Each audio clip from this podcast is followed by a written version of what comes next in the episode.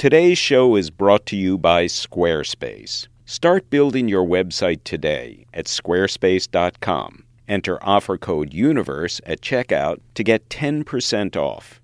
And by Audible. Audible has over 180,000 audiobooks and spoken word audio products. Get a free 30-day trial at audible.com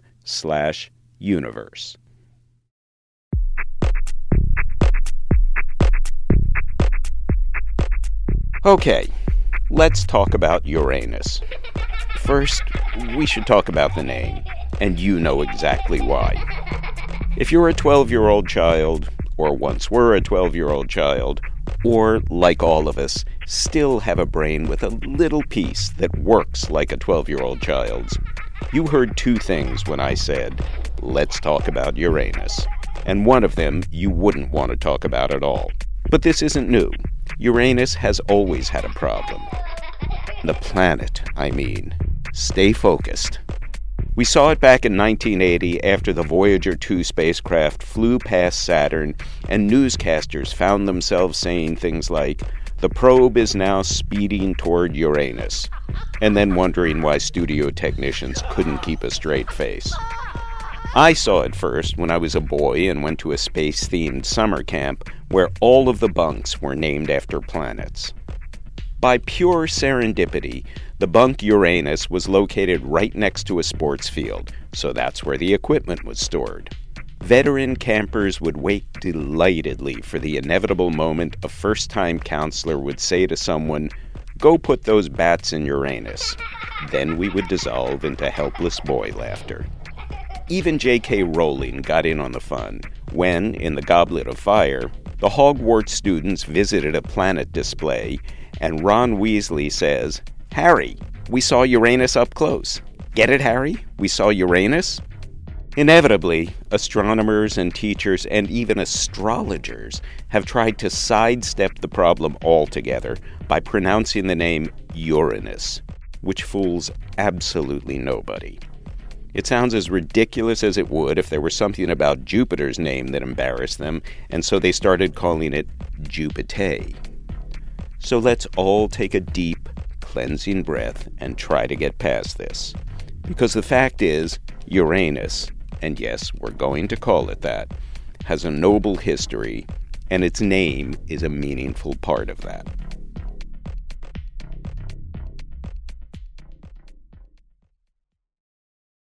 This episode is brought to you by Squarespace.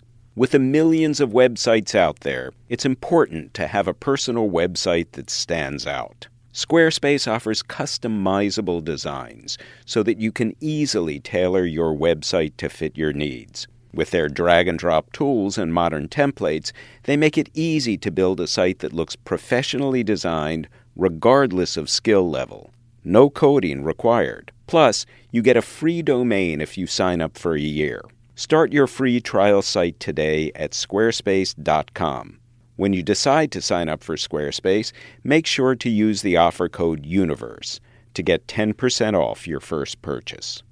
This episode is also sponsored by Audible. Get immersive entertainment that you can listen to on the go with Audible. Audible has more than 180,000 audiobooks and spoken word audio products to choose from. Take Audible wherever you go by listening on your smartphone, computer, or tablet. Listen to such works as my book, The Narcissist Next Door Understanding the Monster in Your Office, in Your Family, in Your Bed, in Your World. Find this book or books of all genres at audible.com. As a special offer to my listeners, you can get a free 30-day trial today by signing up at audible.com slash universe. That's audible.com slash universe.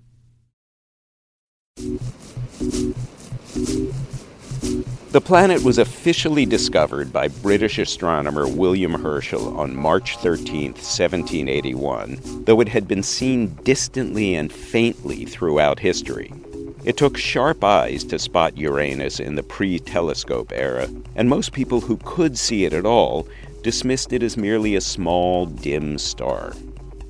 Herschel came to suspect it was something more, however, when he was scanning the skies with a 20 foot telescope of his own devising and found that the supposed star resolved itself into a small disk that, if he tracked it, moved across the sky, slowly, but much faster than a star should.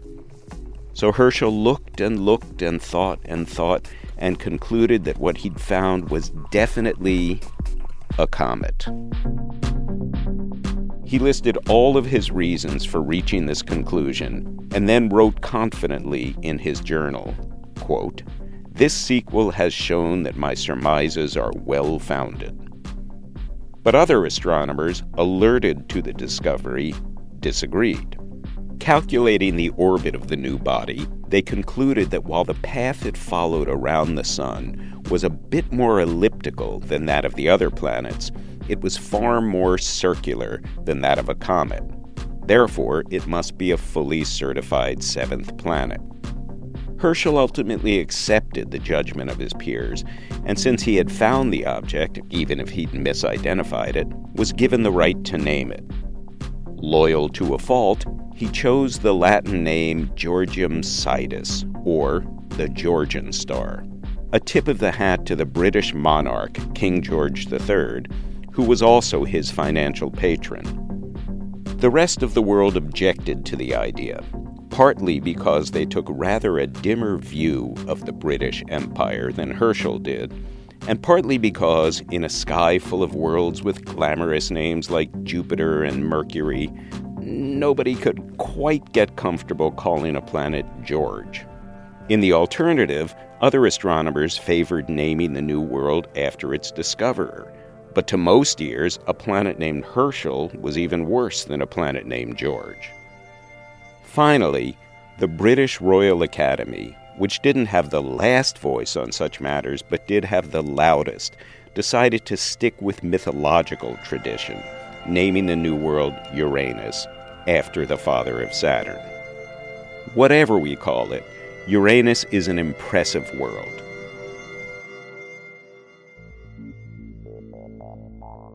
At nearly 32,000 miles in diameter, it's the third largest planet in the solar system, or four times larger than Earth.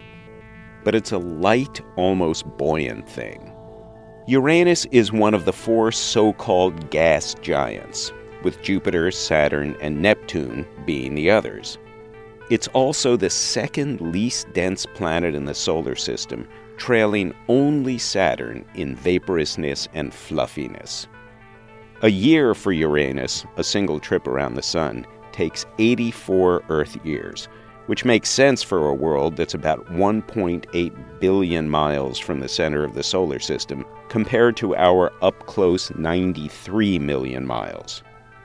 Located so far away from the fireplace of the Sun, Uranus is also the coldest world in the solar system, with a thermometer falling to a bitter minus 372 degrees Fahrenheit. That's even colder than more distant Neptune, which at least has the internal mass and density to generate a bit of its own heat. Fittingly, Uranus looks as cold as it is, showing up in telescopes as a nearly featureless ice blue sphere. But Uranus is much more than just a blank blue snow globe, as centuries of better and better telescopes and a 1986 flyby by Voyager 2 made clear. For one thing, there's the fact that Uranus is the solar system's only sideways world. Billions of years ago, so the theory goes, Uranus orbited the Sun in a respectable, heads up, north south orientation like every other decent planet. But at some unknown point, a free flying world about as big as Earth whizzed by, smashed into Uranus, and knocked it silly, tipping it over onto its side. Earth got clobbered similarly by a world the size of Mars, but it kept its feet under it, tilting 23 degrees but no more. That slightly inclined orientation is what gives Earth its seasons. When Uranus got slugged, however, it hit the canvas and hasn't been able to get up since. A day on Uranus takes 17 hours. It continues to rotate like any other planet, but it rolls like a ball instead of spinning like a top. If a planet could lose its dignity, Uranus did. Uranus's unusual orientation and 84 year orbit mean the planet's poles experience even greater extremes than Earth's do. The Arctic and Antarctic get six months of daylight and six months of darkness every year, but that's nothing compared to the 42 unbroken years of light and dark at the Uranian poles. The atmosphere of Uranus like Jupiter's and Saturn's, is mostly hydrogen and helium. But unlike its two bigger brothers, Uranus is also rich in methane, which is its third most abundant gas. On Earth, methane is a big player both in biology and in global warming. On a cold, dead world like Uranus, however, neither of these processes is at work. Still, methane is in some ways Uranus's defining element.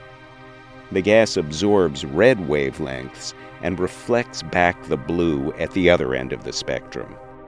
This gives Uranus its signature color that, depending on who's talking, is either cyan, turquoise, or aqua, but in any event is gorgeous. Hidden within that blanket of air is at least one process that is nothing short of magical. Deep within Uranus, the pressure is 8 million times greater than sea level pressure on Earth, and the temperature is about 8,500 degrees. That causes some of the carbon atoms in methane molecules to break away, and that, if you're following where this is going, can do something unexpected. Carbon at extremely high pressure becomes diamond, and at higher pressure still liquefies. This, astronomers believe, might mean Uranus has oceans of liquid diamond studded with vast floating diamond bergs and replenished regularly by diamond hailstones falling from the sky. So try making fun of Uranus now. There are other things, too, that make Uranus both beautiful and strange. In 1977, astronomers were observing the planet as it briefly passed in front of a far more distant star. They noticed that before the star disappeared behind the planet's bulk, it appeared to blink on and off five times. Stars clearly don't blink, but they can appear to blink if something fine or fleeting passes in front of them. That something, the astronomers concluded, must be a faint ring around Uranus, or more specifically, five faint rings. 200 years earlier, Herschel thought he might, just might, have seen a ring around Uranus, but modern astronomers dismissed that, believing his telescopes simply lacked the power for such an observation. But Herschel was either right or lucky. When the Voyager 2 spacecraft passed Uranus in 1986, it spotted not just five rings, but a total of 13, circling the planet's sideways equator, which means the rings appear to orbit vertically as opposed to horizontally as they do on Saturn. Like Saturn's rings, Uranus's are thought to be the remains of a shattered moon, though it would have to have been a very small moon to have produced such tenuous bands. The ring particles are mostly small and dark, but the outer ring shimmers blue like Uranus itself. In this case, the color is thought to be a product of ice particles rather than methane. If Uranus indeed lost one of its moons to produce its rings, it has plenty left in reserve 27 moons at last count. Herschel discovered the two largest moons, Titania and Oberon, in 1787 two more slightly smaller ones, Ariel and Umbriel, floated into view in the telescope of British astronomer William Lassell in 1851. It would take nearly another century before one more moon was discovered in 1948. But after that, Uranus's moon population exploded. Voyager 2 discovered 10 of them in 1986, and a dozen more have since been spotted by ground based telescopes and the Hubble Space Telescope. In the case of the Uranian system, astronomers have done away with the mythological naming traditions and instead have gone lyrical, choosing names for the planet's moons from the works of William Shakespeare and Alexander Pope. This means that a planet that has never gotten much of a break on its own name is surrounded by a coterie of worlds with names like Miranda and Belinda, Juliet and Portia, Bianca and Cressida, and others like Desdemona and Ophelia. And the moons have more than just their names going for them. Ariel, the third largest moon at 718 miles in diameter, is brilliantly luminous with what's known as an albedo of 0.34, which means it reflects 34% of the light that strikes it. Think that doesn't sound like much? Consider that our own moon, which can hang like a headlight in the sky, has an albedo of just 0.12, swallowing 88% of the sunlight that hits it and bouncing back only 12%. Ariel's shimmery surface is also a young surface. Some of its craters appear to have been partially filled in by some kind of flooding that occurred after the crater itself was formed. At the frigid temperatures found on Ariel, water behaves like steel, so the floods were likely liquid ethane or methane. Those chemicals exist at temperatures of minus 240 degrees Fahrenheit or lower. Oberon, the largest moon at 943 miles across, is nowhere near as dynamic as its little sister Ariel. It has an ancient surface that has been effectively unchanged since its formation. Oberon's most dramatic feature is a mountain that reaches four miles into the sky. On the much larger Earth, that would be the equivalent of a 34 mile high peak which is six times taller than Mount Everest. Tiny Miranda, only 292 miles across, is the lowest flying of the main Uranian moons. It has a jagged, irregular surface with seams and cracks and scars and scarps that give it the look of a world that has broken to pieces and then been clumsily slapped back together and that's exactly what astronomers believe has happened. Orbiting deep within the gravity well of Uranus, Miranda is also repeatedly squeezed and pulled by the gravity of its passing sister moons. This caused it to shatter entirely as many as five times in its history. But gravity being gravity, Miranda's fractured pieces have always drawn back together and reassembled themselves, and the moon has found a way to live and fly again.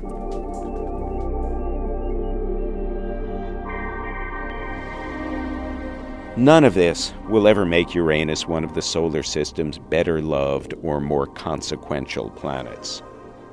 It's an outlier and an oddity, equal parts planet and punchline. It's a world that's almost too far away to visit, and with virtually no chance for life on Uranus itself or on any of its moons, it's barely worth the trouble. But we took that trouble when we sent Voyager out Uranus's way, and we'll likely take it again if the money and the will allow for it. The great earthly cartographers didn't map only the woodlands and river valleys and the plains of our planet. They went to the poles and to the deserts and to the badlands too.